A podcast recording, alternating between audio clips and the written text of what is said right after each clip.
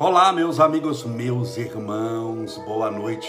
Que Deus te abençoe e proteja hoje sempre, iluminando a estrada da sua vida e te fazendo feliz. Sejam todos bem-vindos. Hoje é sábado, dia 7, 7 de agosto de 2021 e essa é mais uma live das sete e meia da noite, o mesmo horário do Grupo Espírita da Preste, nosso querido Chico Xavier. Espero que tudo esteja bem com você e você esteja firme, forte, fortalecida, fortalecido na fé. Separe desde já sua garrafinha com água, seu copo com água, o meu já está aqui, para que possamos fazer a nossa oração daqui a pouquinho. Sejam todos bem-vindos.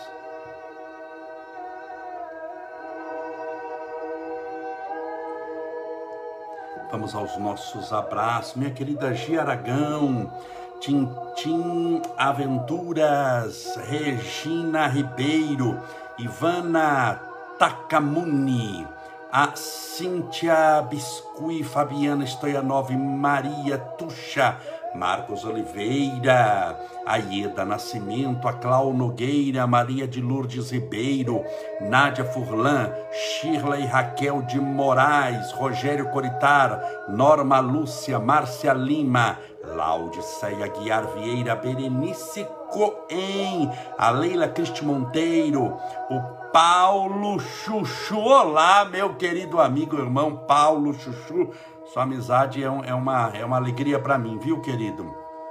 Érica Tequinha, a Maria Luzi Mendes, a Márcia Macera. Sejam todos bem-vindos mais uma vez. Que Deus te abençoe te proteja, ilumine a sua vida, que você se sinta abençoado, protegido por Deus. Nós vivemos numa existência cheia de desafios ela é cheia de desafios. Naturalmente que esse mundo, e eu sempre falo aqui, é um mundo de provas e expiações, e é natural que no mundo de provas e expiações nós tenhamos expiações e provas para passar. Não quer dizer que esse mundo é só de provas e expiações, que o que você vai enfrentar é só sofrimento. Isso não é verdade. Mas é verdade que você precisa se capacitar para enfrentar os sofrimentos quando eles se apresentarem. Existem sofrimentos que são de causa exógena, externa e coletiva. A pandemia, por exemplo. A pandemia é, um, é uma pandemia mundial, é uma coisa que começou até em outro país, que atingiu o mundo inteiro, é exógeno, porque começou, a gente sabe aonde, no mercado, na China, lá, e veio atingindo o mundo até chegar ao Brasil. Então, esse seu sofrimento tem uma causa que não está dentro de você, está fora de você, atingiu muita gente, e como você faz parte do mundo, te pegou também. Então, existe esse sofrimento. Existe o sofrimento que é interno nosso mas interno nosso, por exemplo, mental. Depressão, síndrome do pânico, angústia, tristeza, melancolia, nervosismo, insônia, insatisfação de viver. Esse é um sofrimento eminentemente mental e individual. Embora mais pessoas possam estar sujeitas à depressão, à síndrome do pânico, à angústia, à tristeza, às dores, nós, quando passamos por uma depressão, temos uma experiência que é só nossa. Então existe aquele cuja causa externa atinge todo mundo. Existe aquele cuja causa é externa e atinge só um grupo muito reduzido, uma pessoa, o desabamento de uma casa, um raio que cai em cima de você. Isso é um sofrimento que pode acontecer, um atropelamento. Note que é algo fora é um automóvel, é um raio, é um trem e que atingiu uma pessoa. A pandemia atingiu várias pessoas. Dentro de nós pode ser mental, síndrome do pânico, tristeza, infelicidade. É mental, é individual, embora outras pessoas também possam sofrer. Mas a, a, embora você estude a depressão, você estude a síndrome do pânico, teoricamente ela apresenta determinados quadros. Quando ela se manifesta na pessoa, ela se manifesta sempre com características individuais. Porque os nossos processos mentais, inobstante, serem parecidos, nunca são idênticos. Cada um de nós é um mundo à parte. Então existe aquele sofrimento que ele é mental e existe o sofrimento individual físico, que pode dar um sofrimento mental também, mas ele é físico. Um câncer, uma tuberculose, uma, um problema de coluna, você vê que ele está localizado numa parte do corpo, ele é material, uma, um problema na, na, de dores nas pernas, um problema de visão, um problema de, de, de, de labirintite. Então, são, é, são coisas materiais, individuais, mas que causam problema. Por que, que eu estou citando isso? Para tentar te mostrar que todos nós estamos cercados de problemas. Logo, e aqui que eu queria chegar. Felicidade não é ausência de problemas, senão você está na roça, você não vai ser feliz nunca. Porque mesmo que você não tenha problema nenhum, que é muito difícil, quem de nós aqui que nunca teve um problema ou que não tem um problema? Quem de nós que não tem? Todos nós temos. Mas vamos imaginar que você não tenha. Excelente. Mas você está na iminência de ter, sempre ameaçado por um. Porque a gente pode ser assaltado, pode ser atropelado, pode bater o carro, pode enfrentar uma depressão, dor de dente. Dor de dente é um problema. Até você tratar, e muitas vezes o tratamento também é um problema. Que aquela maquininha do dentista, aquela injeção que você toma para anestesiar a dor, é um desespero até a dor passar. Portanto, é, felicidade não é a ausência de problemas.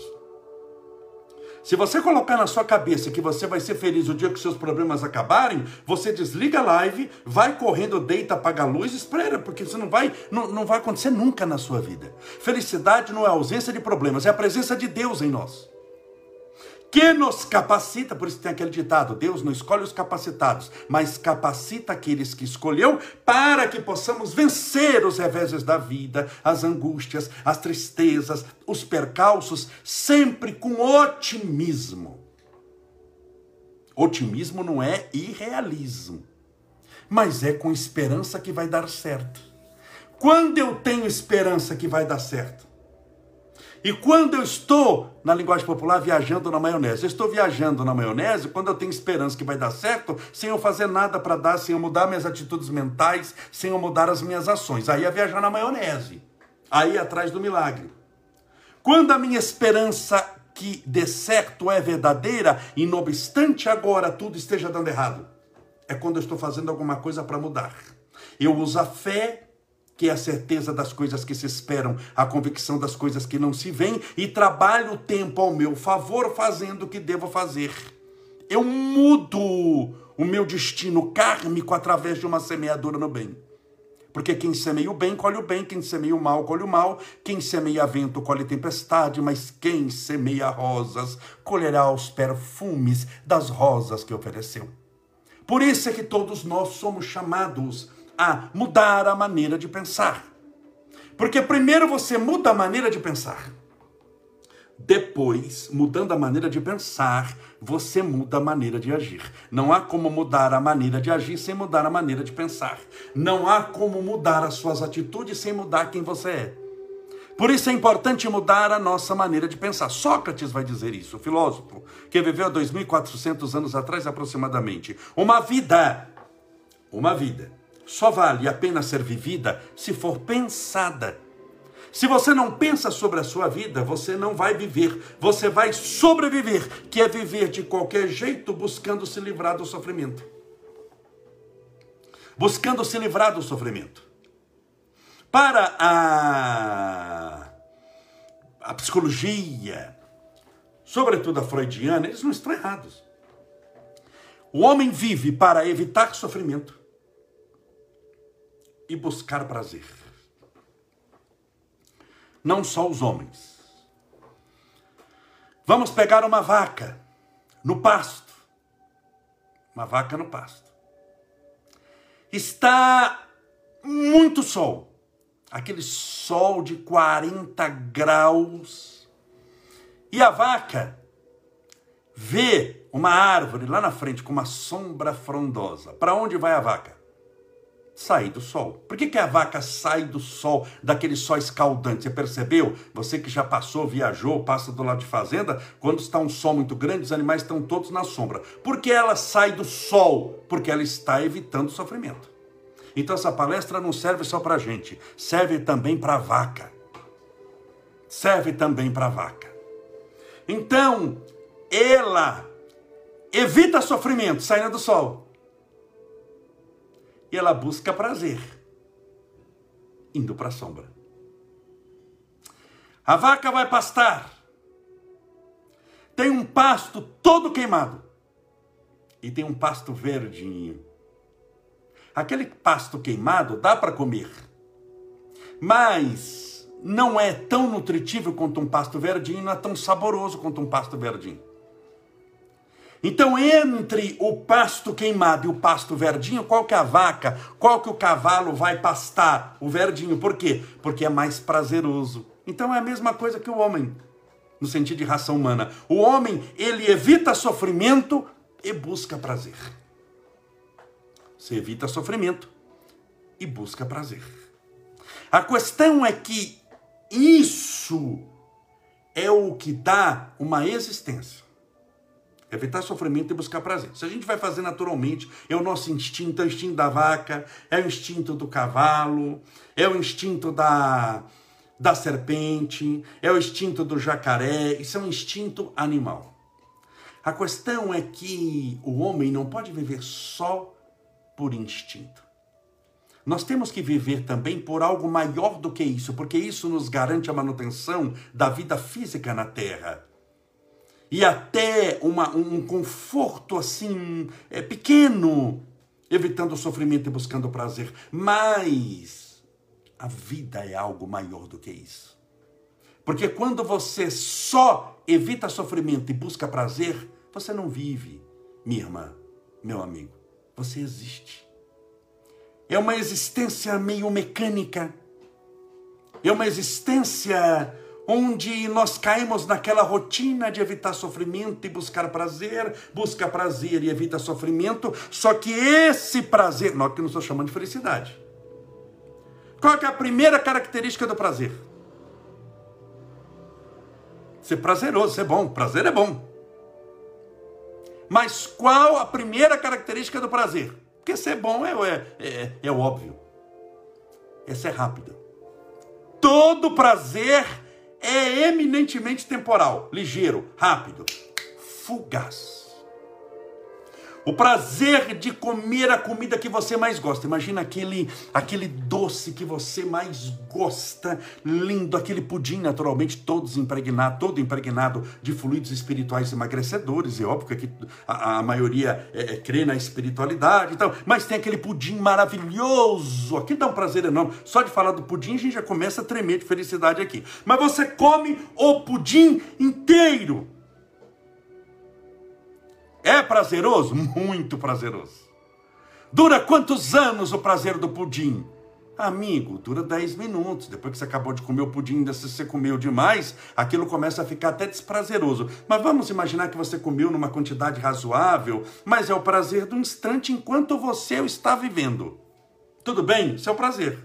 Prazer do sexo, extremamente prazeroso, mas extremamente curto. Ele tem início, meio e fim. O início, meio e fim é extremamente rápido. Estou falando do sexo pelo sexo, não pelo sentimento sexual, o sentimento de amor que pode envolver uma relação ou não. Mas estou falando do prazer sexual. É rápido. O prazer, você está morrendo de sede, morrendo. Você está andando há dois dias doido para beber um copo d'água. Você bebe um copo d'água, é a coisa mais prazerosa do mundo. Quantos anos dura o prazer de beber um copo d'água? Mas quantos anos? Mas não dura nem quantas horas. Você bebe agora, daqui a 15 minutos você está com sede de novo. Deu para entender? Prazer. O prazer, ele é muito rápido. Ele é prazeroso, ele é gostoso, ele é bom, mas ele é rápido. Logo, ele pode ser viciante. Porque todo prazer te faz precisar de mais prazer. Droga, por exemplo. Pergunte para alguém que usou cocaína, heroína, se não foi prazeroso para ele quando usou. Foi extremamente prazeroso. Só que aquele prazer criou um vício em busca de mais prazer. E quando ele saiu para tomar a segunda dose, do, do, do, seja do que for, aquela segunda dose, não obstante dar um prazer, não é mais o prazer da primeira dose, do 100%. Já caiu para 99%. Mas é prazeroso. Por isso que quando ele vai para a terceira dose, aquilo vai dar 97, 95% do prazer da primeira. E se ele quiser o 100% que ele teve, ele vai ter que usar o dobro da primeira vez. Por isso que o combate às drogas tem que ser muito claro, não falando que não, droga é ruim. A pessoa usa droga e fala, não, mas é muito bom, dá um prazer enorme. Então quem falou para mim, minha avó está mentindo. O problema da droga não é o prazer ou desprazer. O problema da droga não é o prazer, é o vício que lhe dá em busca do prazer. O prazer, pelo prazer, sempre transforma a pessoa em escrava. Por isso que aquele que vive de prazeres, não só, ó, pode ser de sexo, pode ser de jogo. Jogo, para quem é viciado, dá um prazer, desculpa a palavra que desgraçado. Para quem é viciado o, o prazer do álcool, para quem é alcoólatra, aquilo lá dá o primeiro, o segundo gole, aquilo dá um prazer, fica salivando só de eu falar aqui, ele já está doido para beber. O prazer das drogas, o prazer dessas coisas no mundo, se você vive em função do prazer, você vai ser viciado. Você não passa de um viciado. Portanto, a pessoa que ela evita sofrimento e busca prazer, ela se torna fraca, porque perante a dificuldade ela dá no pé e ela se torna viciado naquilo que a consola. Pode ser medicamento. Ela tem depressão, ela toma um remédio. Ela tem síndrome do pânico, ela toma um remédio. E aquele remédio começa a tornar-se a muleta psicológica para que o seu comportamento possa, pelo menos, ser aceitável na sociedade. Felicidade você esquece, estou falando de comportamento aceitável. Estou falando de sobrevivência, não é viver com qualidade. Por isso que o caminho da espiritualidade é diferente do caminho onde a maioria segue de evitar sofrimento e buscar prazer. Porque se você evita sofrimento, por exemplo, Vamos agora desconstruir o evitar sofrimento, que dizem que é bom, você tem que evitar sofrimento. Como destruir uma criança? Vou te ensinar.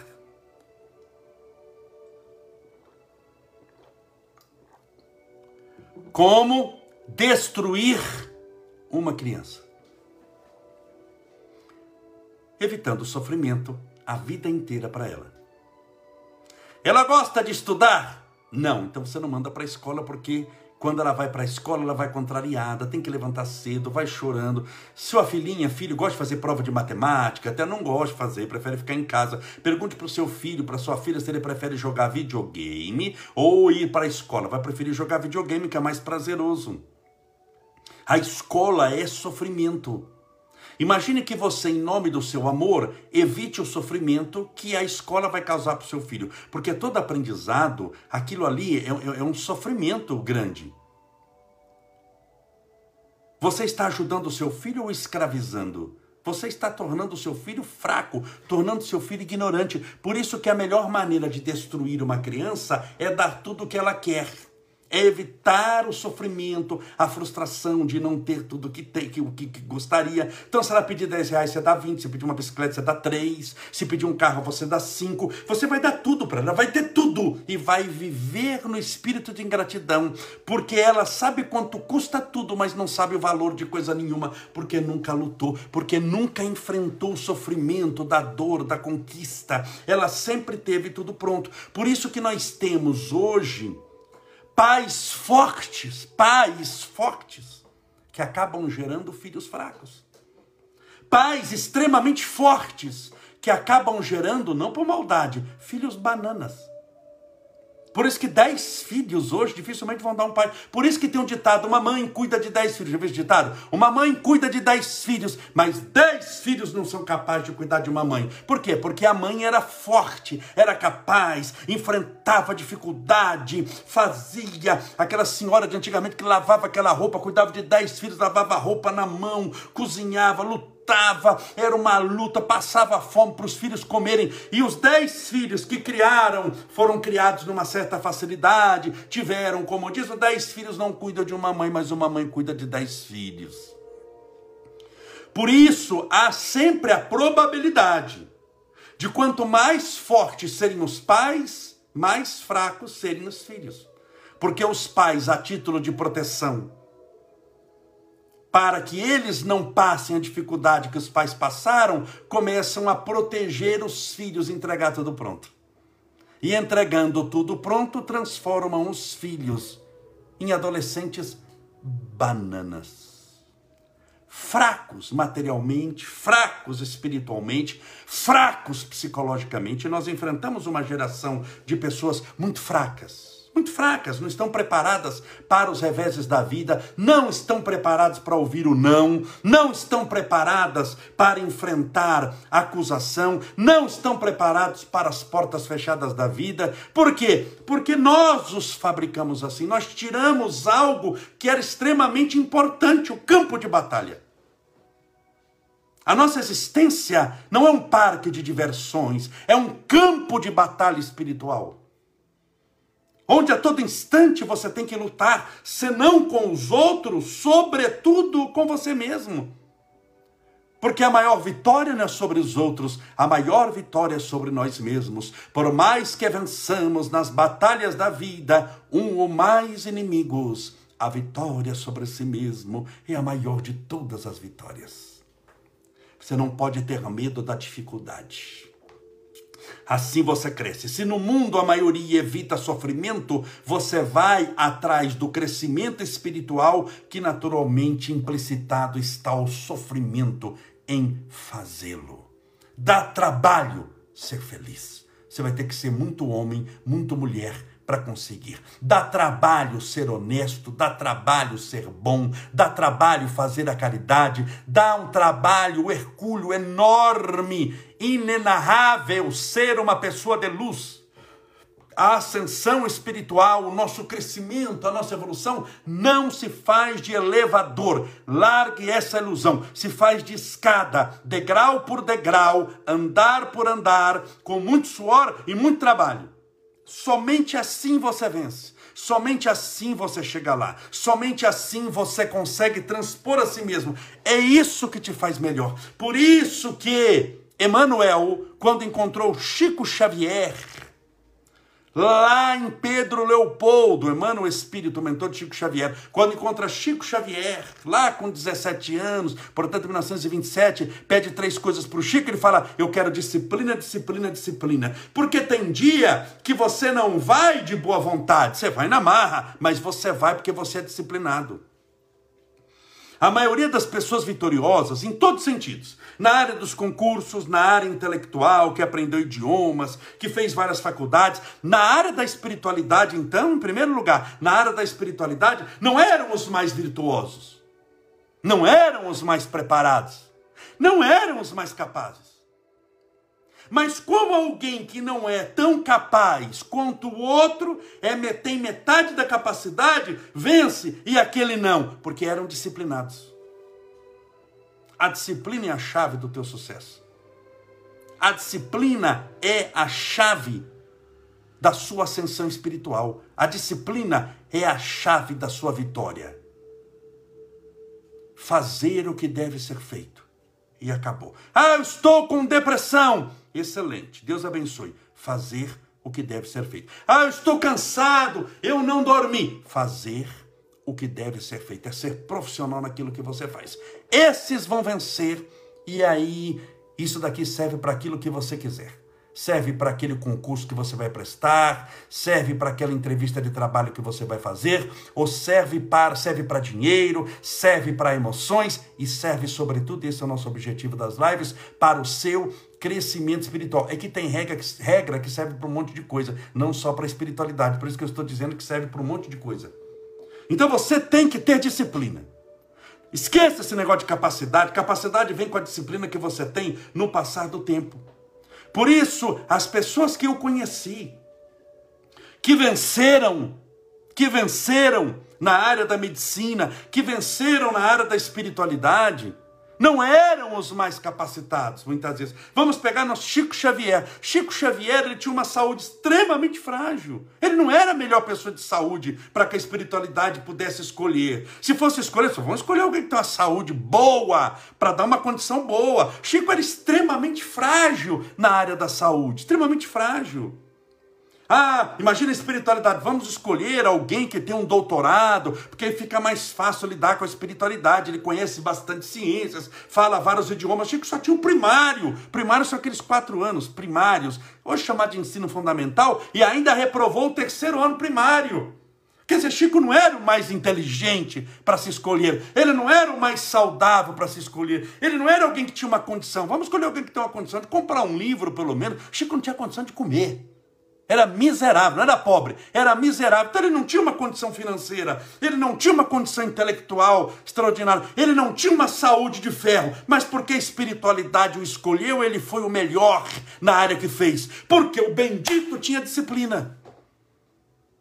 Ele ia morrendo para o centro, carregado. Eu cheguei aí com o Chico no, no, carro, no centro, com aqueles lenços assim, bebido em, antigamente o pessoal colocava lenço em bebida em álcool, por causa daquela dor, dos infartos, ele ia chorando de dor, que qualquer pessoa por uma dor cem vezes menor estava deitado, descansando. Ele ia, ele fazia, ele é, é assim que você vai vencer. Ah, mas Camolés vai dar muito trabalho. Vai dar muito trabalho. Por isso é que poucos vão vencer. E o resto vai assistir a vitória dos outros e o resto vai aplaudir. Você note que na vida sempre é assim: a maioria esmagadora vai estar na arquibancada, não vai estar competindo.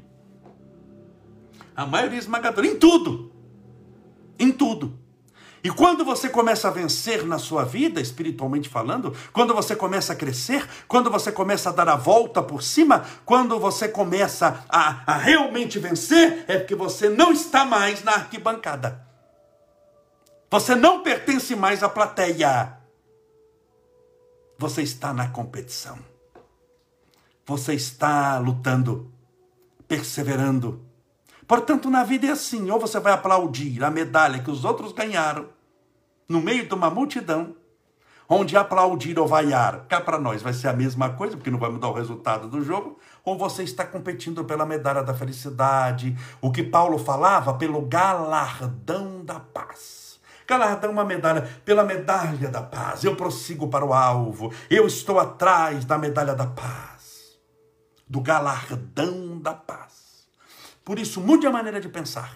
Persevere, insiste e tome uma atitude. Por isso comecei falando de Freud. É aqui que nós evitamos sofrimento e buscamos prazer. E eu estou dizendo que você não vai mais evitar sofrimento. Claro, sofrimento desnecessário vai. Você vai pegar e ficar dando cabeçada na parede? Não, isso é, mas isso não é sofrer, isso é burrice, né?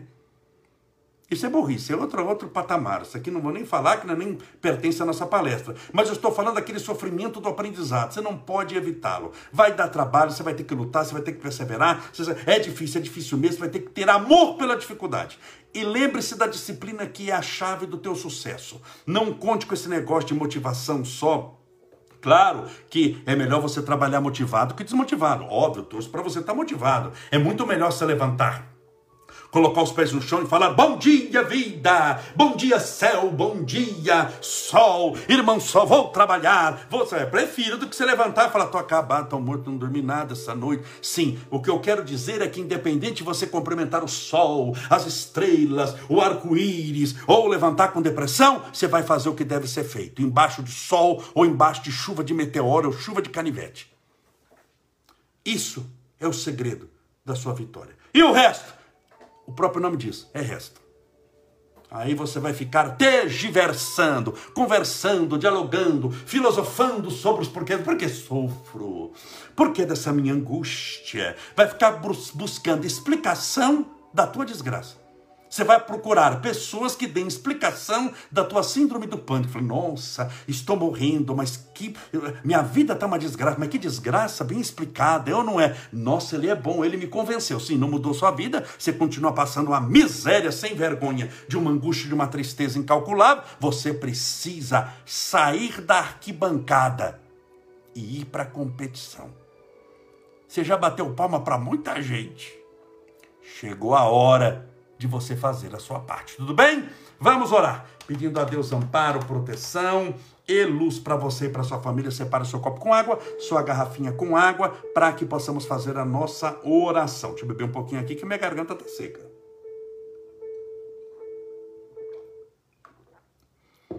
Meus amigos, lembrando, dia 6 de dezembro, 6 de dezembro, cai numa sexta-feira, primeira sexta-feira de dezembro, nós vamos fazer o Natal com Jesus na Câmara, tá bom? Vai estar tudo liberado, estacionamento gratuito, Vou fazer a terapia do perdão, vou fazer a palestra. É uma, um evento muito gostoso. Quem já participou, minha primeira palestra ao vivo nessa, nessa pandemia. Então gostaria demais de contar com a sua presença. Vá se programando. Depois vou colocar propaganda aqui para você lembrar. 6 de dezembro, o evento Natal com Jesus. Vai estar todo liberado lá. Naturalmente o pessoal vai de máscara, todo mundo já vai estar vacinado até dezembro. A maioria aqui já vacinou. São Bernardo está vacinando pessoa de 23 anos já. Então até dezembro está todo mundo vacinado. Não sei se naquela época vai precisar usar máscara ou não. Se precisar, a gente vai seguir o que a vigilância sanitária mandar. Se manda lá a OMS usar máscara, a gente usa, mas importante é que vai estar liberado, tá bom? Nós vamos estar juntos nesse dia. Vamos orar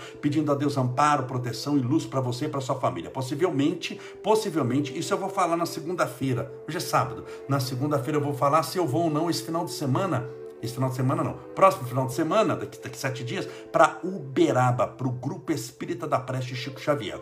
Se eu for, nós vamos fazer um livro de oração, como sempre fizemos, para colocar os nomes de todas as pessoas, porque aí eu vou na casa do Chico, no quarto do Chico, abro, pego a chave, entro no quarto do Chico, sento ali do lado da cama dele e fico ali horas orando, pedindo amparo e proteção para todos, e à noite, às sete e meia da noite, por isso que a nossa live é sete e meia da noite, eu faço faço palestra no Grupo Espírita da Preste, nosso querido Chico Xavier. Mas vamos fazer a nossa oração pedindo a Deus amparo, proteção e luz para você e para sua família.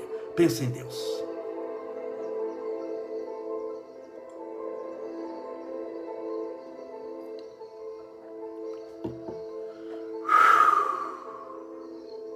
Senhor Deus, nosso Pai, Criador incriado, fonte inesgotável, de todo amor e bondade. Louvado seja o teu nome de amor. Muito obrigado por tudo, Senhor. Pelo ar que respiramos, pelo alimento que nutre as necessidades do nosso corpo físico, pela água que vem nos trazer vida, pelos nossos amigos, pelos nossos irmãos, pelos parentes que nos acolheram nos primeiros instantes, por aqueles que nos ensinaram a falar, a cantar, a orar, a declamar, a rogar as tuas bênçãos, vindas do céu em nossa direção. Obrigado, Senhor, pela vida eterna, mas sobretudo por essa existência momentânea nesse planeta tão lindo, nesta terra cheia de oportunidades benditas com oceanos, rios, mares, continentes, florestas, prados, campinas, montanhas, vales, com este céu azul, pelo clima, pela chuva, pelo vento, por esse planeta maravilhoso, por essa escola bendita chamada Terra, que o teu amor nos matriculou a fim de que pudéssemos aqui aquinhoar os valores espirituais necessários para o nosso crescimento. Senhor, permita que possamos valorizar cada dia da nossa existência, nos tornando pessoas melhores, mais calmas, disciplinadas, perseverantes, humildes, caridosas, bondosas, justas que tenhamos as virtudes que Jesus nos legou. Deus, rogamos a tua misericórdia e o teu tratamento a todos aqueles que estão passando pelo coronavírus, infectados, contaminados nos leitos de hospitais, especialmente aqueles que estão entubados nas UTIs, mas também pelos portadores do câncer por aqueles que fazem quimioterapia, radioterapia, pelos nossos irmãos portadores do mal de Alzheimer, por aqueles que têm dores na coluna, por aqueles que têm o comprometimento das pernas, pelos portadores de esclerose múltipla, amiotrófica, pelos portadores de cefaleia, por aqueles que têm dificuldade também de enxergar, de ouvir, problemas de equilíbrio. Senhor, há muitas manifestações da doença no corpo humano. Mas maior que o número dessas possibilidades é a grandeza da tua misericórdia. Por isso, independentemente da dor que essa pessoa carrega no corpo, rogamos o tratamento espiritual para ela pelos portadores de depressão, síndrome do pânico, nervosismo, angústia, ansiedade, medo. Por aqueles que são portadores do terror noturno, da bipolaridade, do transtorno obsessivo compulsivo, das manias, da esquizofrenia. Por aqueles que são invadidos por pensamentos intrusos que eles sejam tratados, medicados, abençoados e livres de todos os transtornos mentais, nas suas mais variadas formas de manifestação. A tua misericórdia, Senhor. Rogamos por todos os nossos irmãos. Estejam eles espalhados pelo que chamamos os quatro cantos do mundo porque o homem cria barreiras, fronteiras, mas o Senhor nos cria como teus filhos, como irmãos. Esteja essa pessoa num palácio ou embaixo da ponte. O importante, Senhor, é que ela conheça o teu amor. E que o teu amor nos possa redimir, balsamizar as nossas dores e fortalecer as nossas almas para que possamos caminhar em tua direção. A tua misericórdia e o teu amparo rogamos a esse copo com água ou garrafinha com água que porventura a pessoa deixou ao lado do celular, do tablet ou do computador.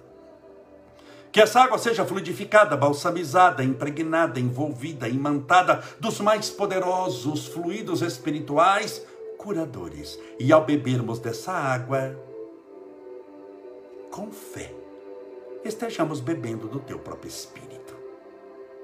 Pai nosso, que estais nos céus, santificado seja o vosso nome, e venha a nós o vosso reino, e seja feita a vossa vontade, assim na terra como no céu. O pão nosso de cada dia nos dai hoje. Perdoai as nossas dívidas, assim como nós perdoamos aos nossos devedores. Perdoai as nossas ofensas, assim como nós perdoamos a quem nos tem ofendido. E não nos deixeis cair em tentação, mas livrai-nos do mal. Porque Deus, Deus são o reino, o poder, a honra e a glória para sempre. E que assim seja, graças a Deus, e viva Jesus.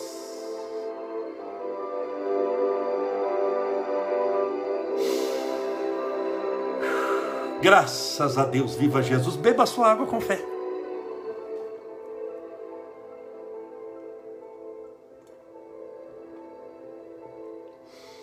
Graças a Deus.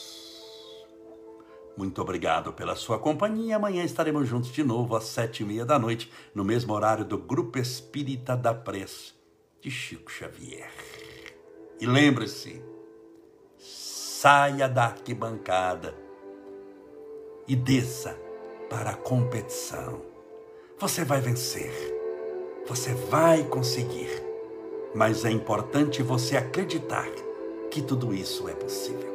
Que Deus te abençoe e te faça feliz. Até amanhã, se Deus assim permitir.